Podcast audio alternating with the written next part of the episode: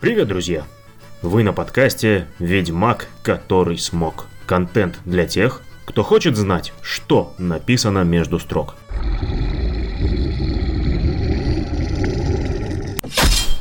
С вами Геннадий Гайер – в прошлом выпуске «Дикая охота. Все было не так» мы с вами разобрались в том, откуда ноги растут у самого образа призрачных всадников в небе. Мы узнали, что легенды о зловещей призрачной процессии известны по всему миру. Нам даже стало известно, что во главе «Дикой охоты» в разное время обозначились такие важные персоны, как скандинавский Один, славянский Ерила и, конечно же, кельтский Гвин Апнуат.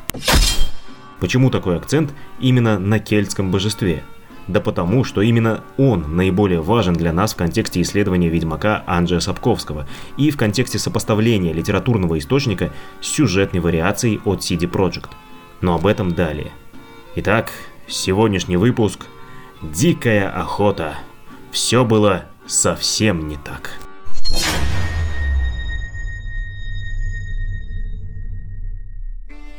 Всякий сюжет строится на конфликте – Белоснежка и королева-мачеха, три поросенка и серый волк, лунтик и сволочные гусеницы.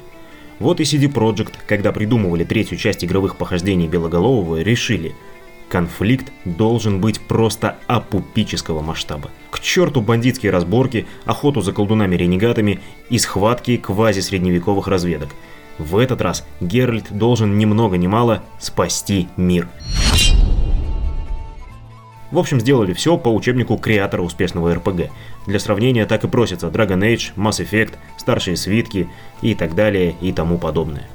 Вот только беда. В литературном источнике, то есть романе Анджи Сапковского «Ведьмак», о спасении мира речи не идет. Грозное пророчество, как бессменный атрибут фэнтези, есть. Спасение любимой из лап мерзопакостных недругов есть. Но вот что касается спасения мира, тут, увы, если уж на то пошло, у Сапковского герой скорее противопоставляется миру и не выдерживает схватки с ним, просто оказывается лишним. Об этом у нас еще будет оказия поговорить. Казалось, в чем беда? Нет соответствующего конфликта, так придумайте. Так же, как это было с первой и второй игрой про Геральта. Вот только первый и второй Ведьмак были играми в лучшем случае регионального, но никак не мирового масштаба. А CD Projekt метились на самый верх, и потому снова, и в этот раз со всем вниманием, засели за творение Сапковского, которые уже разок покорили мировое сообщество фантазеров. Так появился конфликт Геральт Дикая Охота, в том виде, в котором он был представлен миллионам геймеров. В Ведьмаке 3, так же как и в романе, все заняты поисками Цири. В чем ее неимоверная притягательность, мы поговорим в отдельном выпуске. В череде злодеев, преследующих принцессу, самый страшный, безусловно, Эридин Бриак Глаз, предводитель красных всадников Деарк Руатхри, или, по версии игроделов, Дикой Охоты. В игре этот эльфийский воитель предстает просто адским сатаной. Он и его помощники тусуются на шабашах, едят детей, носят крутые доспехи в стиле разорителей могил и вообще, кажется, на досуге играют дэт метал и едят летучих мышей со всеми последствиями. Разумеется, если Геральт и Цири их не остановят, всему Вечерленду придет вечный хлад и трехдневное голосование на пеньке. В то же время в первоисточнике Эриди написан иначе. Спору нет, приятной персоной его и там не назовешь, но вот до звания Верховного Вурдалака ему ой как далеко. Что конкретно мы знаем о книжном персонаже Эридине Бриак-Гласе? Он появляется в части «Владычица озера», и надо отметить, что экранного времени у него совсем немного. Он представитель эльфийского народа Ольх или Айн-Элле – Подробнее я о них говорил в выпуске об эльфах мира Ведьмака. Сейчас лишь напомню, что Айн Элле обитают в мире параллельном Вечерленду. Причем Эридин не просто представитель, но один из двух ближайших советников короля Ауберона. Второй – это известный вам по игре Авалак, он же Умма. Если конкретно, то Эридин что-то вроде генералиссимуса. Он командует элитным кавалерийским подразделением Деарк Руатхри, или Красные Всадники. Всадники – основное воинское соединение народа Ольх и главный инструмент их экспансии. Дело в том, что Эридин Обладая кое-какими знаниями в области элитной эльфийской магии и прибегая к помощи своего товарища-соперника Авалакха, способен вести своих всадников между мирами. Именно этим они и занимаются согласно литературной версии. Совершают набеги на соседние миры, захватывают ресурсы, рабов, словом, все, что нужно энергичному и убежденному феодалу. Одна беда. Знания эльфов ограничены, а силы несовершенны. Потому всадники могут удалиться от своего мира лишь на шаг, и при этом они не знают наверняка, в какой мир их забросит следующим скачком межпространств и времен. Деарк Руатхри могут лишь придерживаться примерного направления, которое задает магический маяк в Тирналиа. К слову, поддержание маяка – одна из государственных обязанностей Авалакха. Именно из-за проблем с мультивселенской навигацией книжный Эридин Бриак Глаз так и не смог настигнуть Цири в романе.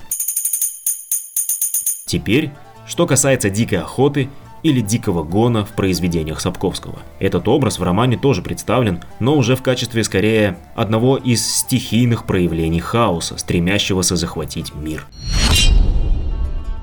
В соответствии с классикой мифотворчества, дикая охота Сапковского – это ватага призрачных всадников, гремящих ржавыми доспехами и забывающих на все лады в ночном небе севера.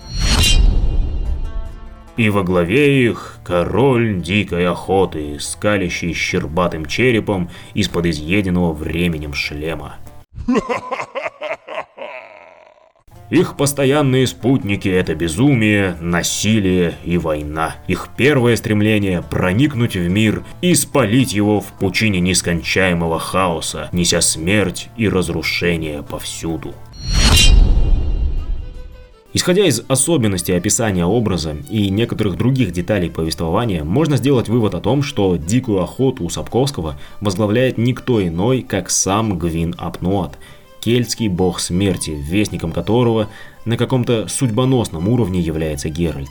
Здесь еще раз напомню вам о фразе Геральта, о том, что смерть всегда идет за ним по пятам. И ведь действительно, практически всех, с кем Белоголового столкнула судьба, следом прибирала и Костлявая.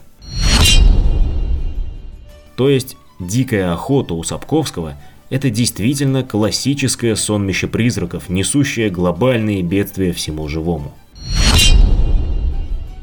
А теперь снова вспомним про красных всадников.